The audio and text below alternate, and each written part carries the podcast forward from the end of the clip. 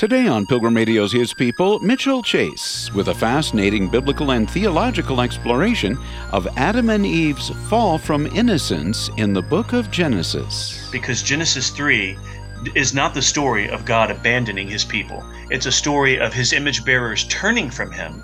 And then in grace, he pursues them, promises deliverance for them, clothes them with garments they didn't deserve, and even outside Eden, he will be their God and refuge. Mitchell Chase next.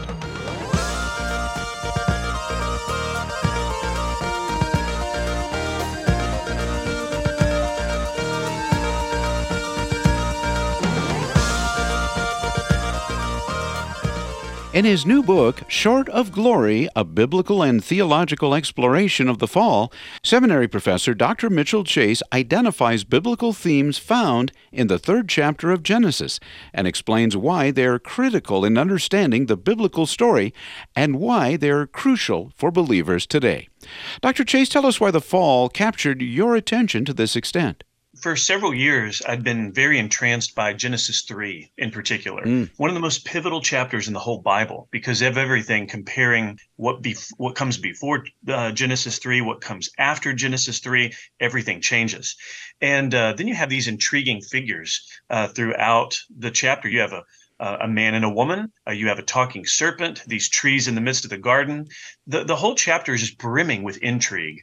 And uh, I wanted to write a chapter, uh, a book rather, that was going to reflect on this important chapter and really immerse myself in it. That in the writing process, I could try to unpack its content uh, with an eye toward plenty of other scriptures to help us along the way. And I'm, I'm really glad that this project came to fruition. Can you give us a, just a bit of an overview of Genesis chapter 3, and then we'll kind of, if you will, drill down into it?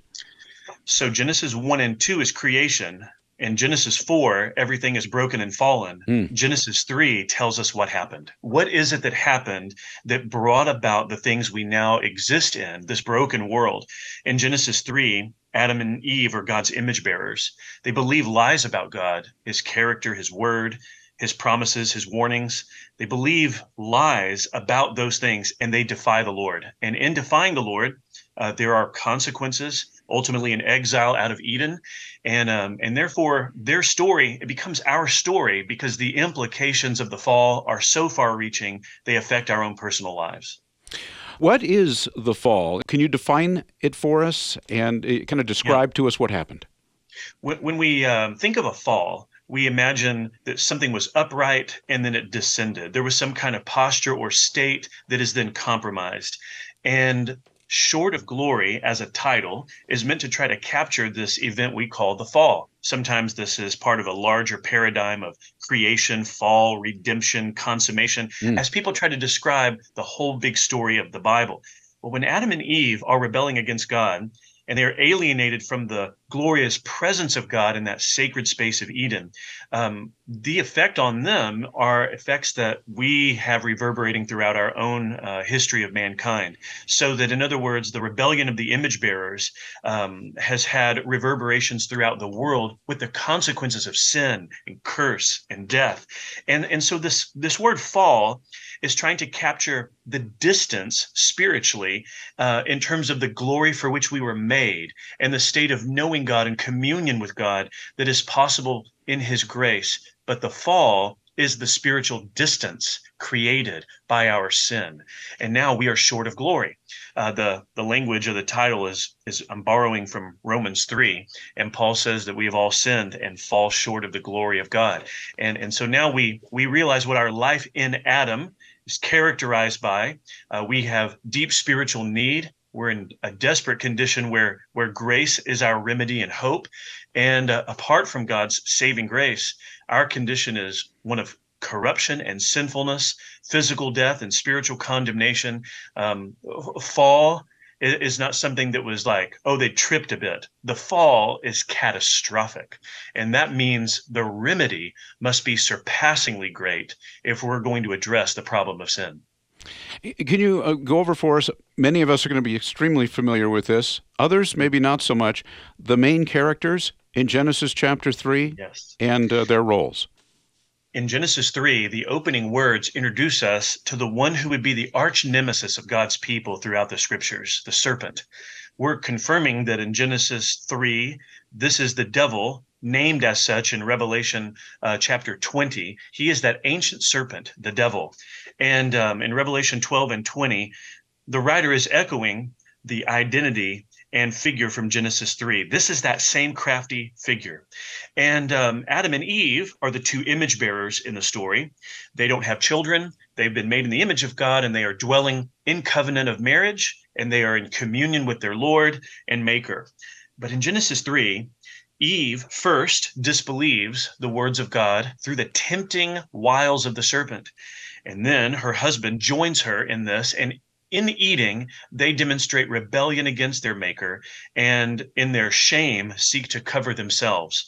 Uh, Genesis 3, therefore, is um, a tragedy. It is uh, the catastrophic fall from the state of uh, blessing and glory for which they were made. And it ends with their exile in Genesis 3 22 through 24, where they are driven out of this space in which they had dwelt with the Lord. Now they will dwell in a land and a world uh, affected by sin and corruption. Where Eve was tempted, obviously, to partake of that tree of the knowledge of good and evil, which uh, I don't know if we've talked about it yet, but but that the serpent he, actually he deceived her. What was the nature of yes. that deception, and why was she so seemingly easily deceived? The appearance of the tree would have definitely been alluring, just as every good and blessed thing in the garden was.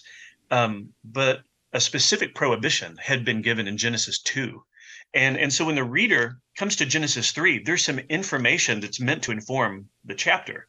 And in Genesis 2, uh, Adam is told that in the day the tree is eaten, uh, the tree of the knowledge of good and evil, that is, uh, you shall surely die. And when um, when Eve is concerned about the eating of this tree, uh, because of course uh, the Lord communes with both Adam and Eve, and Adam may have conveyed all this information to Eve, the serpent outright denies the consequence. And he says, You shall not surely die. Um, it, it is a, a, a subtle and even not so subtle rejection of what the Creator had established by his word and command to guide his image bearers in wisdom. In fact, the serpent so twists the words of God that the serpent portrays himself as the one having Eve's best interest at heart, rather than God, who, of course, will keep all of his own promises and never deceives and misleads his people. Um, the serpent's twisted words are believed.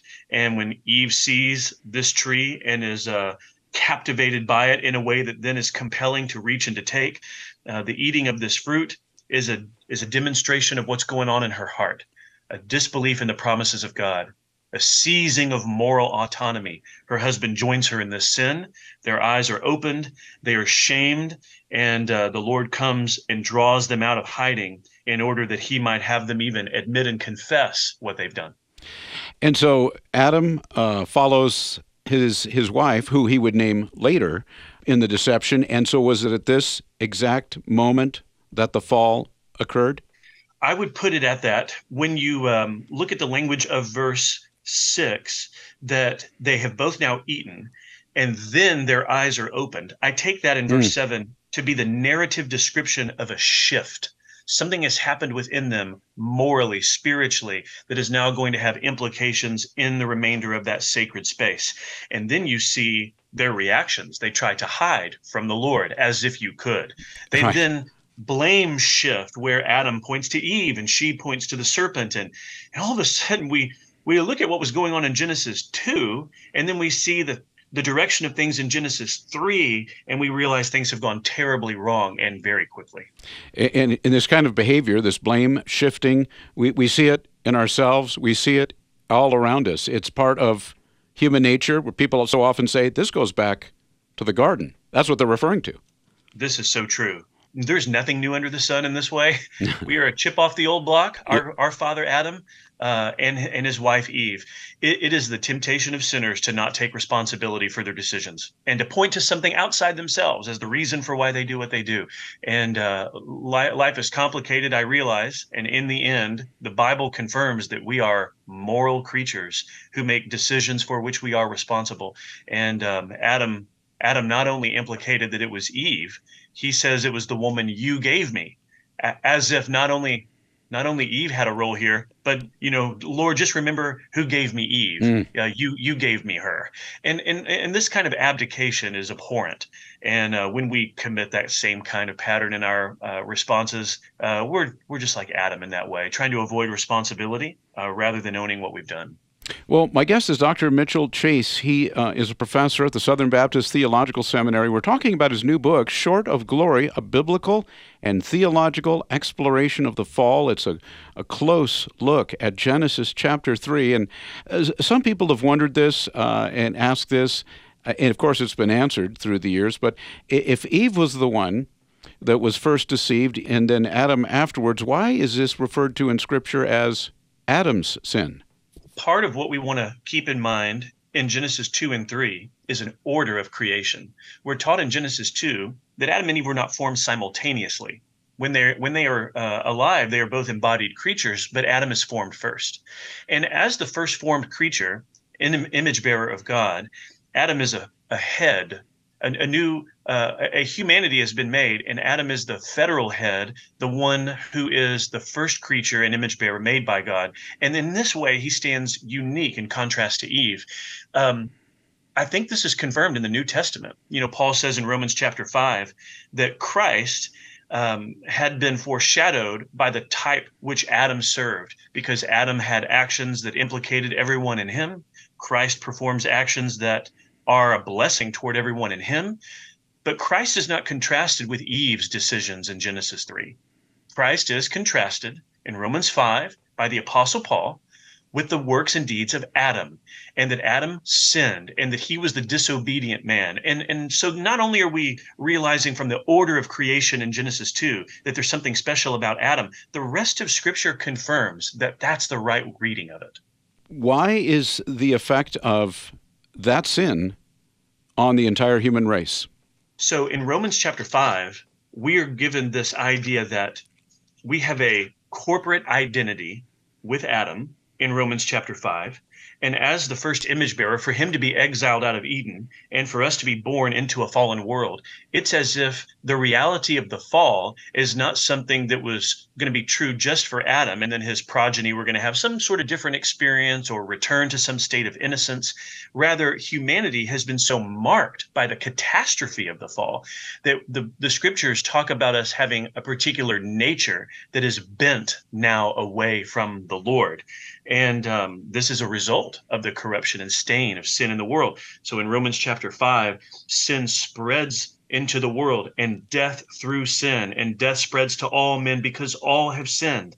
We recognize that when we sin, um, and we are guilty for our transgressions. It is not as if we just look at Adam and say, you know, I'm guilty simply because of what Adam did. The scripture here tells us in Romans 5 all have sinned. So Adam's sin, my sin, guilt, transgression, corruption, sinful nature. Romans 5 treats all of these realities. We have to see the unique placement of Adam, and yet we are not given a pass as if in that same situation, the appeal and temptation wouldn't have also been compelling. Mm. We'll hear people say from time to time, don't we, Bill, like, well, if I were in the Garden of Eden, or if Adam did that, I would have done differently and I would have known better. Uh, that, that's quite presuming on our, our on our own uh, savviness in that moment. And instead, um, we, we should consider the plight in which we are in. We have all sinned and fall short of the glory of God, and God has brought a promise of a Messiah beginning in Genesis 3 that's been fulfilled in his son.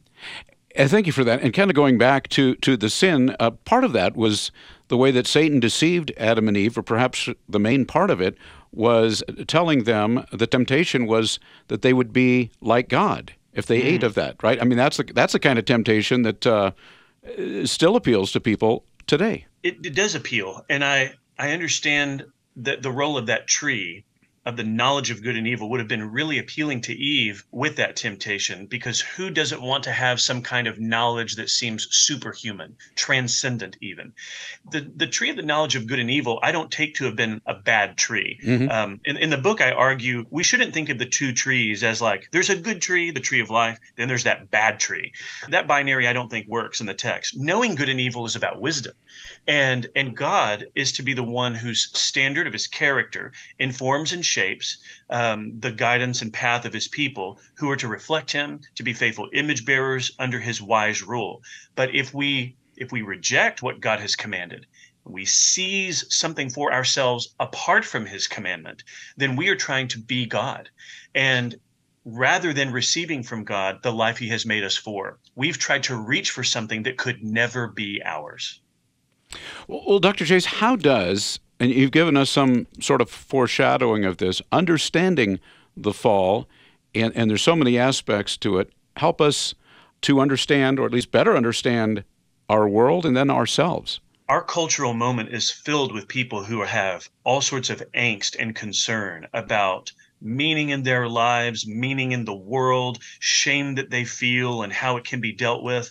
Genesis 3 has a lot of explanatory power here. The Christian worldview, in other words, has something to say. Uh, the reason we're not silent is because the biblical story is the story of where everything has come from, what has gone wrong in the world, and what God has done about it. We have a sense, I think, within us that things are not right. There is a brokenness in the world, a fracturedness deeply within us, and you can listen to the people give testimonies about the wealth that they pursued and the sexual pleasure they ran after and the power they tried to accrue, things that just never satisfied them. Genesis 3 has something to say here, and it tells us we were made for God, and that in rejecting the wisdom and word of God and the life we have been made for, we have pursued other things as we've exchanged the truth of God for a lie. And those things do not point us to truth, and those things do not satisfy our souls. We were made to know God. So, what has gone wrong with the world is we have rebelled against our Creator.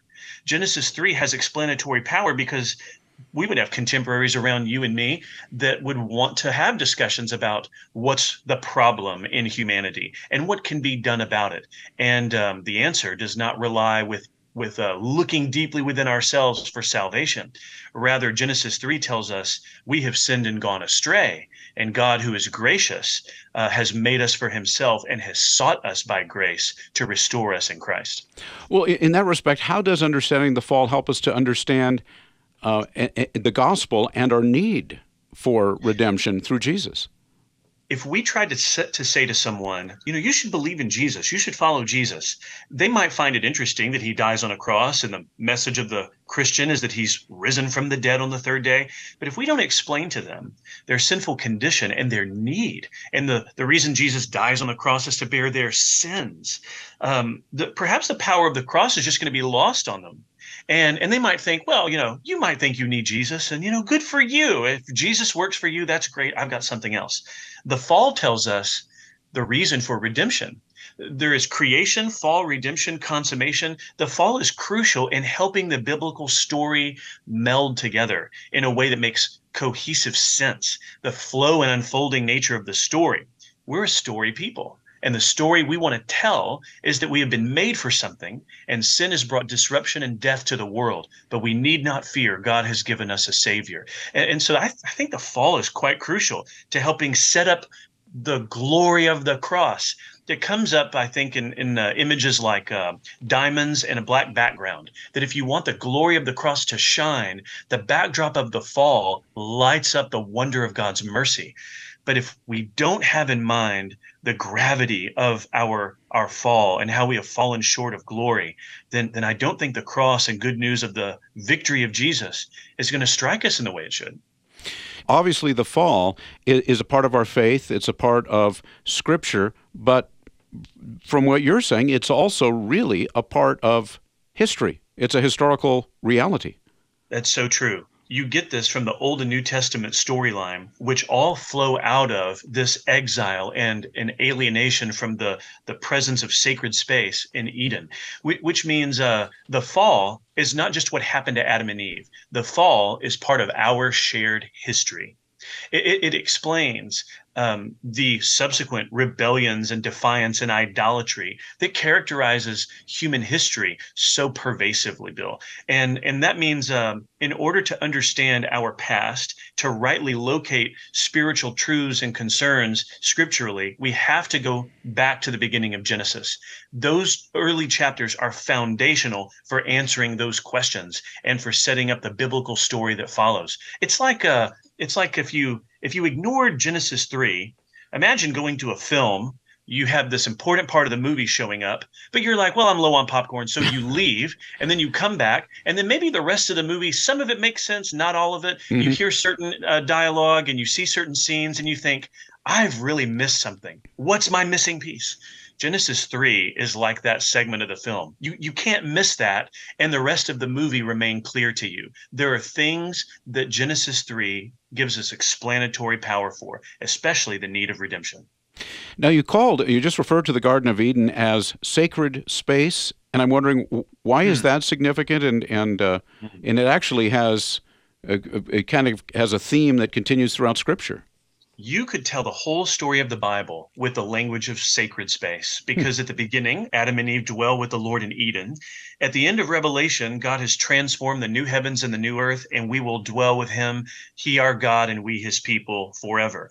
Uh, so, book ending the whole Bible is the glorious theme of dwelling with God. That's all I mean by sacred space. Israel's history uh, had in, had uh, within it the construction of the temple under Solomon.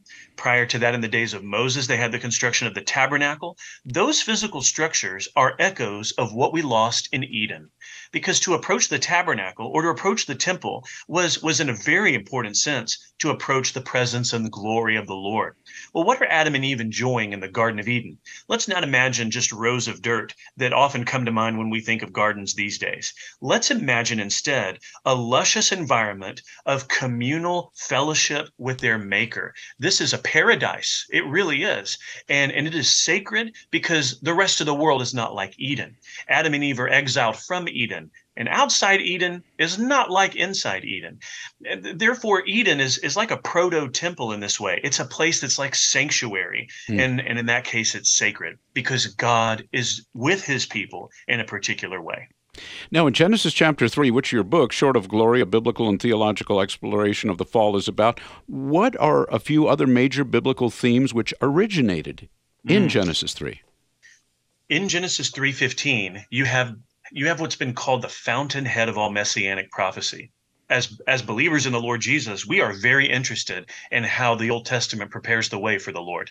We are fascinated by that, the different patterns and prophecies that point to him. Well, where does all of that originate?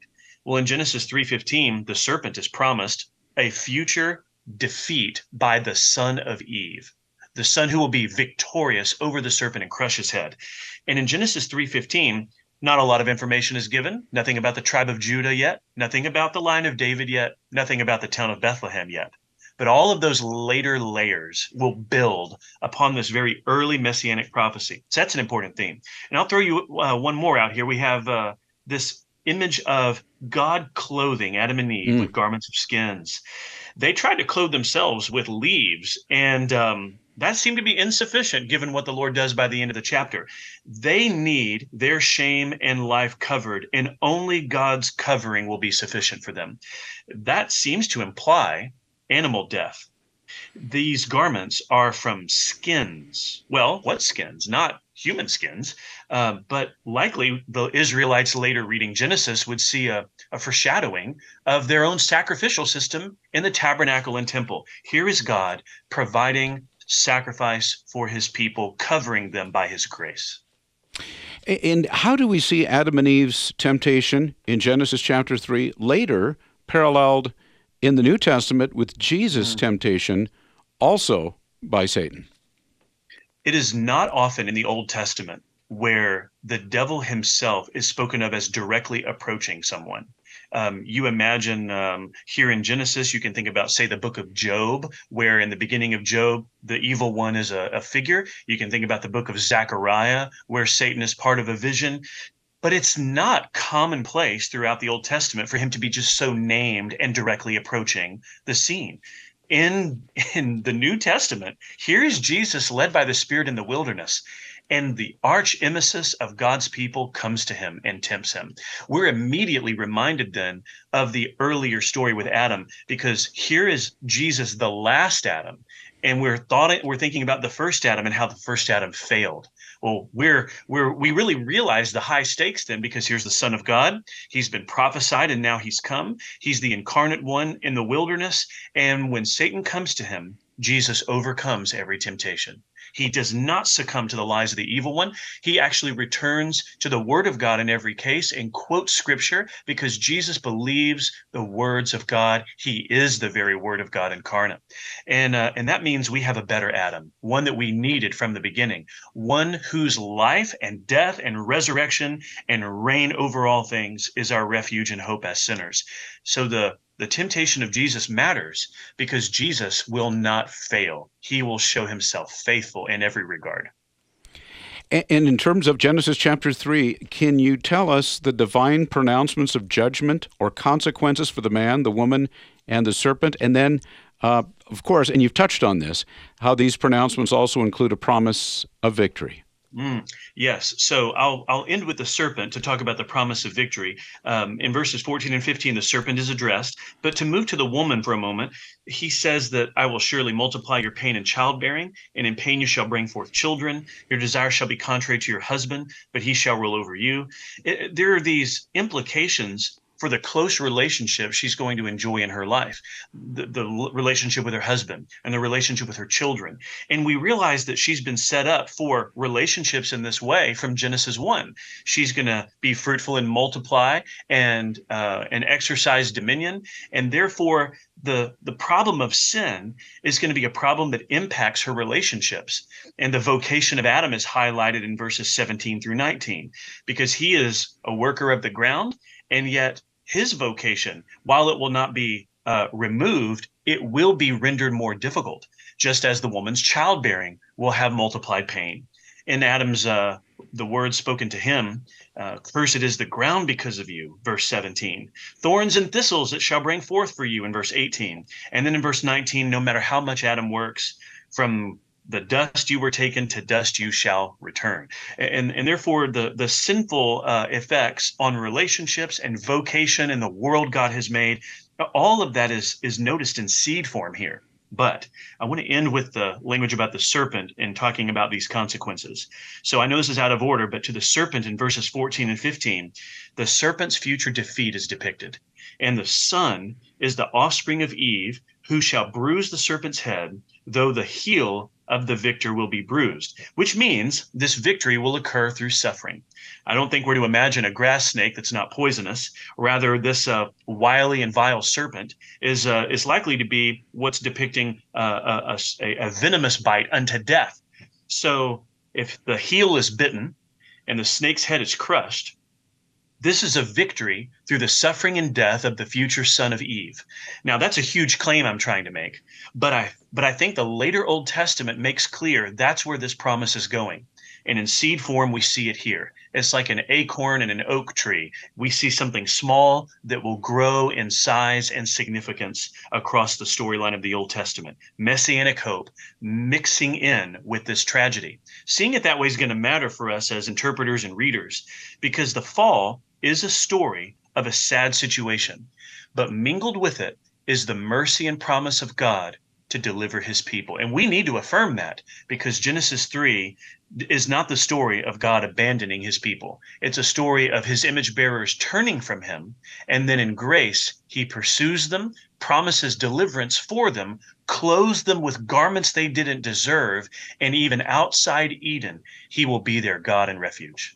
You've been listening to His People on Pilgrim Radio. Many thanks to our guest, Southern Baptist Theological Seminary professor Dr. Mitchell Chase, author of Short of Glory, a biblical and theological exploration of the fall. Coming up on tomorrow's program, it's Francis Su on coming to Christ as a mathematics student in college. And it was maybe the first time that I had met Christians who seemed to be living their life according to a different measure of what life is about. Uh, and that was intriguing to me. It was uh, attractive in some sense. That's tomorrow at the same time, right here on His People. Thanks for listening.